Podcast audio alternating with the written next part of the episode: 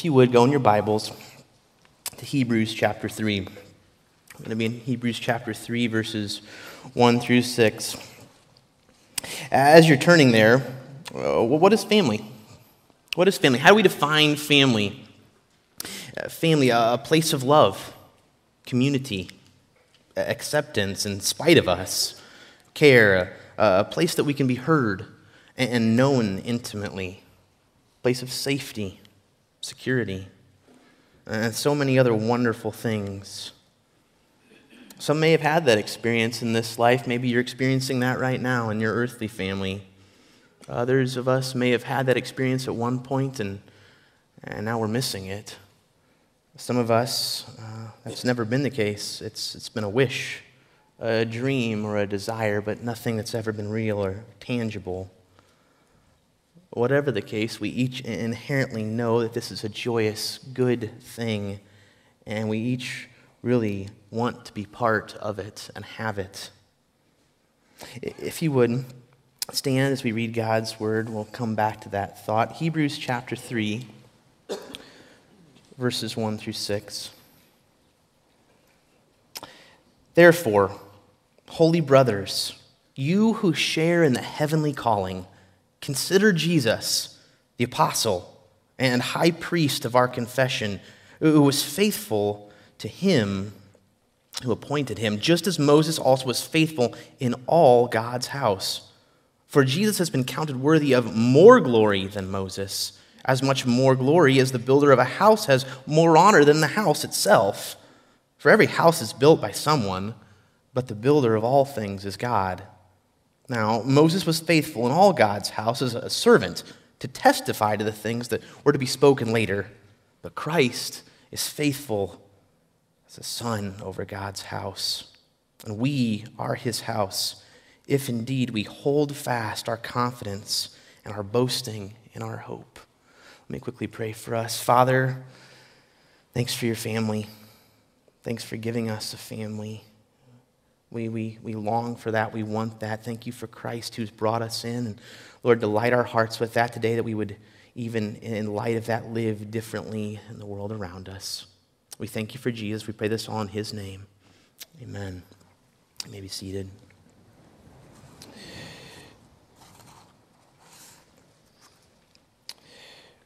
We have an author here. We don't know who the author of Hebrews is, but it's, it's a Jewish author, it seems, since they, they know the Old Testament very, very well. The entire book is littered with e- either direct quotations or small alliterations or paraphrases of, of tons of the Old Testament. And it seems that it's written to a Jewish audience, those who have been Jews and now have, have converted to Christianity, but still have this Jewish heritage that they desire to hold to. And it's encouraging them to persevere in Christ, persevere in this new faith that has been made theirs. If you wanted a theme for the book of Hebrews, we've talked about this before. I would, a theme just staring at the sun, S O N, to see life clearly. We stare at Christ to understand how to live, how to do life. And in our breakdown, we talked about this section, chapter 1, 1 through chapter 4, 13. We're looking first at Christ as the Son, is the ultimate King the Son of God is the ultimate king, and, and thus he has both a better message and is a better message from God. And so that takes us into our text today. The main point of our text your, your family found in Christ is better, is better than anything you've previously known. Your family in Christ, being in his family, is better than anything you've experienced in the past. In chapter 2, uh, the author finishes there in verses 17 through 18. I'll quickly read those. Uh, he's talking about Jesus and he's comparing Jesus with the angels, and he sort of concludes with this statement Therefore, Christ, he had to be made like his brethren in all things, so that he might become a merciful and faithful high priest in things pertaining to God, to make propitiation for the sins of the people. For since he himself was tempted in that which he has suffered, he is able to come to the aid of those who are tempted. And so the author closes. He's been talking uh, about Jesus being better than angels, angels who bring messages from God to us. And now he says Jesus is not just a better messenger from God to us, but he says Jesus is also a better high priest. He is one who brings us to God. And that leads to this question then uh, what about Moses? This Jewish audience, we've got someone who's done that. Moses represented God to us. In fact, God says, You will be as, as God to Aaron, and Aaron will be as you to Pharaoh. We've got someone who represented God to us.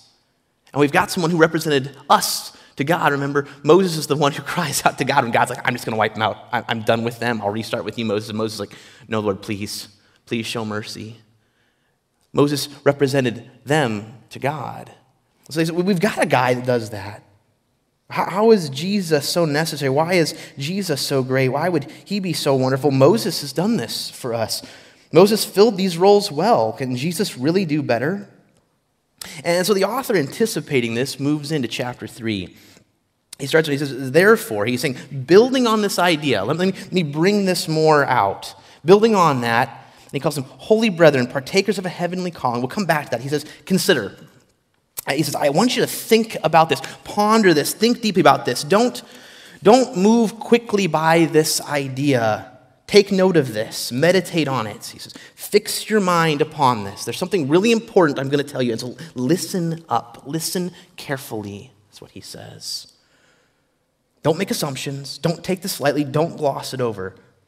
He says, consider this Jesus as the apostle and high priest.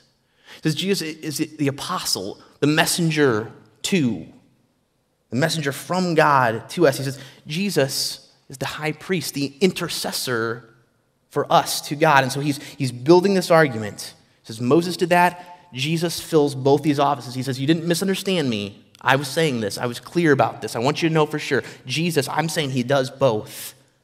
He's going to be that. So Just consider this. Hold to these things. Jesus, this apostle, this high priest, he says, of our confession.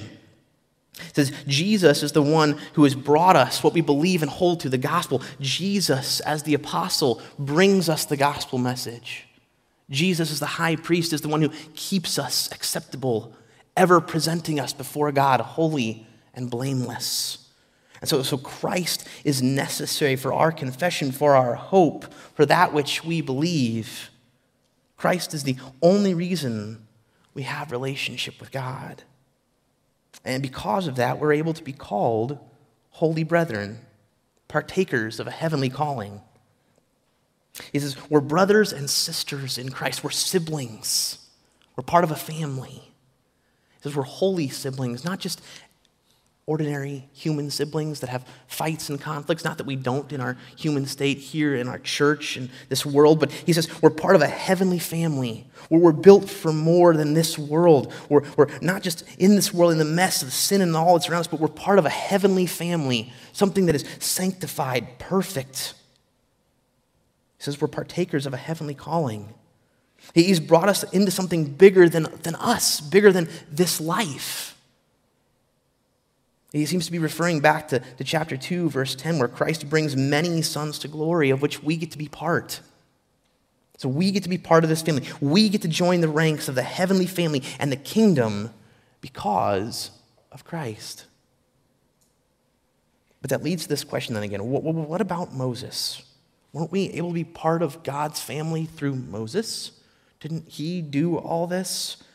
And the author is going to take the rest of the passage to break down this, this comparison of Jesus with Moses. To two ways Jesus compares Moses and Jesus. And then he comes up with a response. The two ways Jesus and Moses are compared. So, why is Moses such a big deal? Why would Moses be such a big deal to this, this Jewish audience? Why would they care this much? Well, Moses represents everything these Jewish converts had ever known. He's the giver of their entire culture with the law, the temple, the sacrificial system, practices for everything from dealing with medical issues to what they choose to eat and how they spend their money. Their entire cultures formed around him. It was upon him, their families, their marketplaces, their, their social, religious services, their livelihood, their family relationships, their friendships, their business interactions, their social engagements. Everything was built the entirety of their culture, all they'd grown up in, all they've known was based in Moses. To give him up is to give up everything. And so that brings us to our first point Jesus and Moses, Jesus and how he is like Moses. The, the author starts off gently and says there, there's a lot of things that Jesus and Moses are similar in. At first, he says that they both fulfill the roles of presenting God to man and man to God. They're, they're both mediators. He's already talked about Jesus as the apostle and high priest. We talked about how Moses filled these roles. Here's what Galatians 3.19 says about Moses. It says, Why then the law? It was added because of transgressions, having been ordained through angels, and listen to this, by the agency of a mediator until a seed would come to whom the promise had been made. It says, Moses was a mediator Jesus is a mediator. 1 Timothy 2 5, for there is one God and one mediator between God and men, the man, Christ Jesus. Both serve this, this intercessional office. God presented to man, man presented to God. Both were appointed. We see here in verse 2, he was faithful to him who appointed him, as Moses was also in all his house. Both were appointed. Jesus, or Moses, with, with the burning bush. Remember, Moses has, has left. He's fled Egypt. He wants nothing to do with that. He's given up. He was like, I'm trying to lead, and now I'm not going to lead because I don't care anymore. They hate me. And he gets this burning bush. God says, Take off your sandals. You're on holy ground. And he has this conversation with God, and God says, Moses, I'm sending you Exodus 3:10. So, so now go, I am sending you to Pharaoh to bring my people, the Israelites, out of Egypt. And Moses has this whole conversation. Ah, I don't know, God, my tongue and all these things, and I'm not sure if I should do this. And what if they don't believe me? God says, Well, God said to Moses, I am who I am. This is what you are to say to the Israelites I am has sent me to you. God also said to Moses, Say to the Israelites, The Lord, the God of your fathers, the God of Abraham and Isaac, and the God of Jacob, has sent me to you. Moses was appointed by God to be the Savior for Israel, to bring them out of Egypt. Jesus has been appointed by God. Hebrews chapter 1, we read this earlier our study of Hebrews, Hebrews chapter 1, verses 1 and 2. God, after he spoke long ago to the fathers and the prophets in many portions and in many ways, in these last days has spoken to us in his Son, whom he appointed heir of all things, through whom also he made the world. We have this picture in Jesus' baptism. He, he goes into the water, John baptizes, and he comes up it says that the Spirit of God, descending like a dove, came to rest on him, and behold, a voice from heaven said, This is my beloved Son, in whom I am well pleased. Or later in his ministry, we have the transfiguration, where interestingly, he, he is visited with Moses and Elijah. And at the end of this, this time there, the disciples listening hear this, that a voice came out of the cloud saying, This is my son, my chosen one. Listen to him. Both were appointed and both were faithful. Moses set up the entire tabernacle and the priestly worship system of Israel being able to come to God. At the end of Exodus 40, having completed all this, it says, Thus Moses did according to all that Yahweh had commanded him. So he did. The littlest thing, the biggest thing, you, you read through Exodus and you see all the, the finite things and all, all that's supposed to be set up, the littlest tiny things that are supposed to go perfectly to, to make God's tabernacle perfect. Moses did it all. He was faithful. Everything that God told him, he did. Christ is faithful as well. Moses is faithful in so much that that when, when Miriam and Aaron, his, his biological siblings, they, they, they come and they challenge his authority, they challenge his leadership. And so God sort of calls them to the principal's office. Uh, you, you, picture your kids, they're all fighting in there, and you're like, hey, guys, come in here.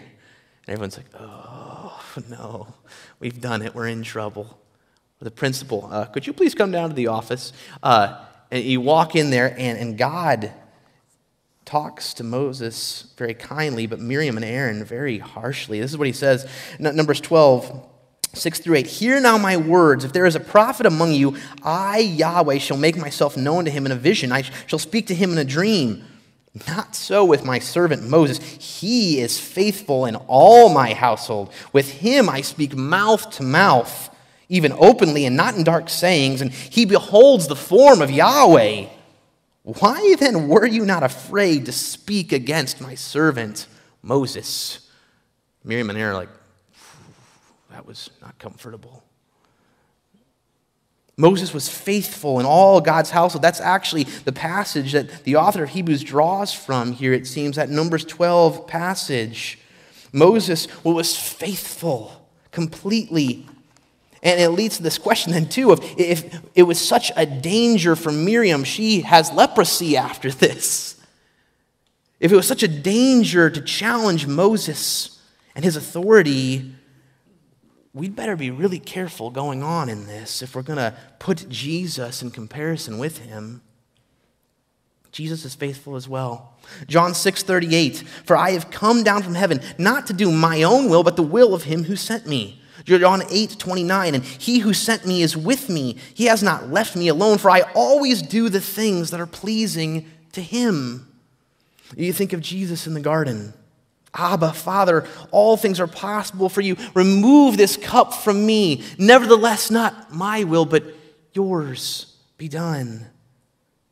And then at the end of the Gospel of John, after this, Jesus, knowing all these things were now accomplished, the scripture might be fulfilled, he said, I thirst, the vessel's given to him. When Jesus received it, he said, It is finished. To the very end, Jesus, faithful to the Father and what he would have him do. But then the author switches. He says, Jesus, Moses, they're similar. They have these similarities. But he says it cannot continue in that either. Jesus is better than Moses. In, in, verse 3, he, he says, For he has been counted worthy of more glory than Moses. He's not saying Moses wasn't great, Moses was a faithful servant, Moses was good, but Jesus is, is better. Moses was good, Jesus is better. And he gives four reasons why Jesus is better than Moses here. Uh, first, Moses was a small part of God's eternal plan that is centered in Christ. Moses is a small part of God's eternal plan that is centered in Christ.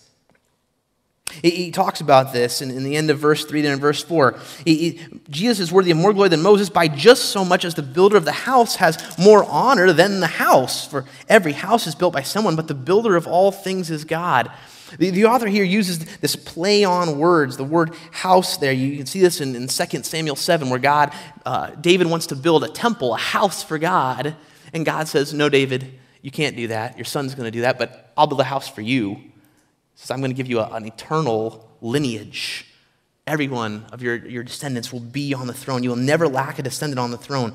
And so there's this, this double play in the word house, both talking about a building here in verse 3, but talking about a family, a household throughout the rest of the passage. And he says, the house is a small thing compared to the one who built it. It only is as good as the builder. It only reflects the workmanship of the one who's put the work in this. And God is the builder of all things. Moses is, is a small part in God's eternal plan. The law Moses brought was all about Jesus. John 1:17 for the law was given through Moses, grace and truth were realized through Jesus Christ. Galatians 3:24 Therefore the law has become our tutor to lead us to Christ so that we may be justified by faith. Christ has always been God's plan from before time began. Moses is a small part of that picture. Re- Revelation 8:13, the lamb who was slain before the foundations of the world. Or Ephesians 1 3 through 4. Blessed be the God and Father of our Lord Jesus Christ, who has blessed us with every spiritual blessing in the heavenly places in Christ, just as he chose us in him before the foundations of the world that we would be holy and blameless before him in love. Moses is a little blip on an eternal timeline of God's redemptive plan that's all been centered in Christ. Second, Moses was a type or a picture of Jesus. We see this in verse 5. Now, Moses was faithful in all his house as a servant for a testimony of those things which were to be spoken later. Moses is this picture Jesus is foretold of by him. John 5 46 says, Jesus is saying, For if you believed Moses, you would believe me, for he, he wrote about me. Deuteronomy 18 15, Moses writes, Yahweh your God will raise up for you a prophet like me from among you, from your countrymen. You shall listen to him. Peter builds on this in Acts 3. He says, This prophet that Moses is talking about is Jesus, the coming one, the Messiah. Jesus is foreshadowed in Moses' ministry. You think of Moses when he strikes the rock the first time. 1 Corinthians 10 says, The rock that Moses struck, that Israel drank from, was a picture of Christ, the one who gives continual life giving water for us.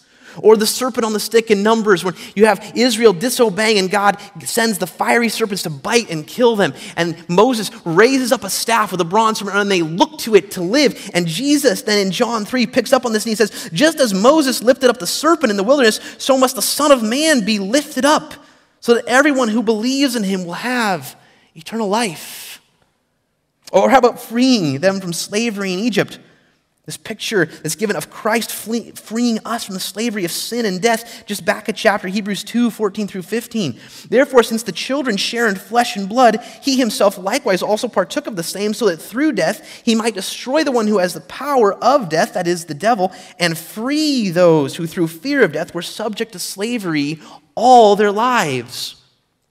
The Passover, God's provision and protection from the death of the firstborn as part of the Mosaic covenant. We have Jesus celebrate the Passover and change it into the new covenant, the picture that we have that we celebrated this morning with the blood and the bread. These representations of, of Christ, the, the blood in the cup, or the, the, the bread in the cup representing his body and blood. We read 1 Corinthians 11, where it says, For I received from the Lord that which I delivered to you, that the Lord Jesus, in the night in which he was betrayed, took bread. What we just read, what we just did, communion. When he given thanks, he broke it and said, This is my body. This, this bread that was the bread that they were supposed to eat at Passover was a bigger picture of him. Then he, in the same way, he took the cup also after supper, saying, This cup is the new covenant in my blood. Do this as often as you drink it in remembrance of me. This cup that they drank at Passover as they're getting ready to flee from Egypt, God's provision was a bigger picture of the blood of one who would come, the ultimate provision for man. Moses gave the law. Jesus fulfills the law. Do we not think that I came to abolish the law or the prophets. I did not come to abolish them. I came to fulfill them, Jesus says. Moses built the tabernacle, but John 1:14 says the word became flesh and dwelt or tabernacled among us. And the tabernacle, this precursor to the temple, we see in John 2, Jesus became the temple for us. He says, Destroy this temple, not that building, but this temple, and in three days I'll rise again. You think of Moses' face shining. Exodus 34, he goes up on the mountain, meets with God sees God and he comes down and he's sort of surprised. All the Israelites are like, whoa, and they're scared of him. And he's like, what's going on? And he realizes his face is shining from being in the presence of God. And yet Jesus is God's very presence among us. John 1:14, the word became flesh and dwelt among us, and we saw his glory. Glory is of the only begotten, full of grace and truth. Or John 1:18, no one has ever seen God at any time, the only begotten God who is from the bosom of the Father. He's explained him, he's shown him to us.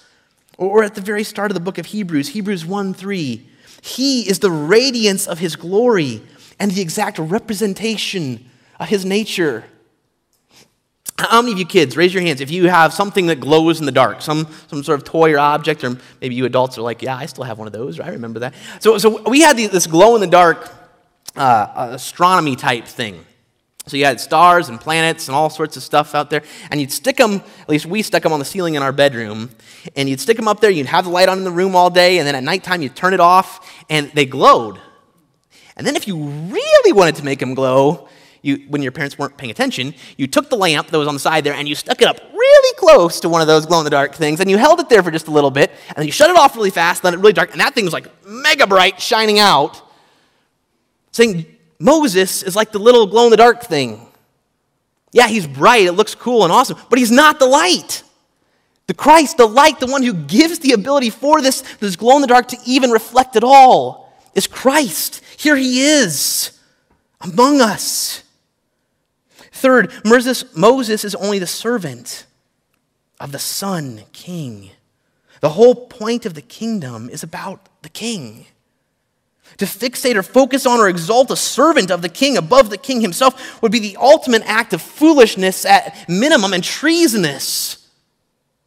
Moses would, would have been horrified at this. God finds this unacceptable to exalt the servant above the king. And number four, while Moses introduces us to the house, Jesus makes us part of the family. It seems to reference back to chapter 2, verses 10 through 14, where Christ has brought us into the family of God. Ephesians 1 20 through 23 says, God raised him from the dead and seated him at his right hand in the heavenly places, far above all rule and authority and power and dominion and every name that is named, not only in this age, but also in the one to come. And he put all things in subjection under his feet and gave him as head over all things to the church, which is his body, the fullness of him who fills all in all.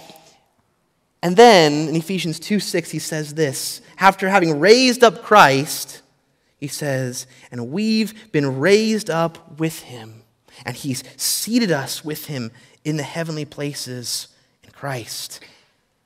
We get to have this throne room, enjoying the family of God. Only Christ could adopt us in the family and make us sons and daughters of the king, something Moses, as the servant, could never do. He introduced us to the house. Christ adopts us in to the family. Which leads to our third point the believer's response. He says at the end of verse 6 if we hold fast. Why would it be so hard to hold fast? What, what's going on in the audience that would lead them to, to make this an if even question? Moses represents, we talked about this, everything that the Jewish convert had known in their culture. To, to subordinate Moses to Christ means to effectively reject and be rejected by their culture. It means the possible loss of relationships with those around them, even their already biological family, the loss of prestige and places of prominence they once had in their community, the, the loss of, of wealth and many earthly possessions because they've been taken or destroyed or opportunities have been removed. It means the loss of freedom. They might be sent to jail or unable to act or interact in ways they used to. It means the loss of their voice, their ability to interact in the social sphere. It means the loss of their rights, their things, their speaking, their livelihood, their ability to defend themselves. It might even mean the loss of their life. They lose all of this. That's a lot of loss. And to hold to Moses offers quite a lot relationally. How do you just give that up? Even if Jesus is better. And it comes from rejoicing. It comes from seeing that there is a family we are part of. There is a culture and a kingdom and a home that we have, that we've been brought into by Christ. Better than all that we've known better than this culture, better than that acceptance. Christ offers a better kingdom, a better family, not just a home, but, but sonship, daughtership of the king. This, this home, this household. It's one of the big points the, the author makes. He repeats this phrase over and over and over, talking about this house that we've been brought into. We are siblings in the family with Christ. We have a heavenly home and a family that can never be lost. We have a community, friendships, love, fellowship, siblings, care, and the chance to care for one another. When every other relationship outside of Christ crumbles, they still have Christ. They still have his family in him. And because of this, the author says, hold fast. Hold the course. The pictures of a ship and having set a direction, and the waves would seek to push it off course, and the wind would blow it off course. It's like, stay the course, hold fast, stay on point, focus, and follow through. Keep going. He says, hold fast what? Well, your confidence. It's a boldness, it's a willingness to speak out and not hold back truth. Hold fast, be willing to share. It says, hold fast to this, this boast of our hope or boasting in our hope, glorying in what Christ has done for us, rejoicing both privately and publicly how God has saved us in Christ and who he's made us to be and how he's brought us to himself. The author is saying, Don't be quiet. Don't be afraid of the hard things, of rejection, of your culture, those around you. Continue on, persevere, keep rejoicing in Christ, keep telling others about Him. Don't hold back. Do so knowing that whatever or whomever you may lose, Christ has given you back a hundredfold in this new family. In the same way, Jesus outshines any of the best things of the audience's earthly culture. He offers that same hope for us, same family, same home even while we might be rejected by our own culture. We too have that hope, even though we may be pushed away by relationships, by family, by friendships. He is still better. We have more and a better home and a better family. In this era where we have cancel culture, we want to be liked. We, we don't want to be an outcast for our views. We hold the things different than our world. We, we define sin differently. We, we have views on abortion and human sexuality and what is truly valuable, and that's not popular. We're told you, you can be a Christian just as long as you keep it to yourself. We're tempted just to be like this Jewish audience. Let me just go to my culture. We, we have a number of bad responses that if you're like me, you might fall into. We, we might give in. We just take on the world's view. Well, this isn't that bad. My, my feelings or desires really want this anyway.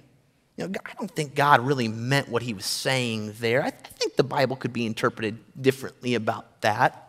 We, give in or, or we give up. We just, we just check out. We just ignore everything and everyone. You keep your head down. You do your work. You don't, don't talk about anything. You, you try not to, to rock the boat. Just hold out for times when you can connect with people that you're close to, or, or maybe don't even have anybody close to you. Just, just hunker down and be by yourself and, and sort of hold it in, feel safe. Or we get angry, we go on the offense of attacking others who would have different views than us. We, we either ignore them or we seek them out to, to, to try to push their buttons, or we go on tirades on social media or how bad things are. Or we assume those in the world are naturally our enemy instead of seeing them as lost. The right response here is to remember you have a family. You have a heavenly Father who loves you. You have a brother who died to bring you into this community in Christ. You have this older brother in Christ who desires to have more siblings as you faithfully go out sharing your faith with others. so he says, Hold fast your confidence and the boast of your hope. Live faithfully, love God, rejoice in the good he has done for you. Love others. Live out Christ before them. Speak boldly to your family in the church. Come take part in the body. Get, get plugged in. Find a place to serve. Connect to a care group. Grow in these family relationships. And then reach out to others. Seek to bring others into this family. 1 Corinthians 6 9 through 11. Or do you not know that the unrighteous will not inherit the kingdom of God? Do not be deceived. Neither fornicators, nor idolaters, nor adulterers, nor effeminate, nor homosexuals, nor thieves, nor the covetous, nor drunkards, nor revilers, nor swindlers will inherit the kingdom of God. Such were some of you. Our sins, they are many. His mercy is more. That was me. That was us. Hold that hope out to a culture around you, needing life, longing for true family. You have a family better than anyone you've ever known, anything you could have ever dreamed of. Christ has brought us in there. Let that excite your heart and move you to hope. Let me pray for us. Father, we thank you for Jesus who would bring us into your family. We thank you that you would so kindly plan toward drawing us to yourself. That we have something better in Christ, better than Moses, better than the culture around us. Even though we may be rejected and, and lose a great deal, we have something better we gain in Christ, in this family, in this kingdom hope that we have. And so, Lord, let us rejoice. Let us live in light of that, in light of our family that Christ has brought us into. We pray this all because of him. Amen.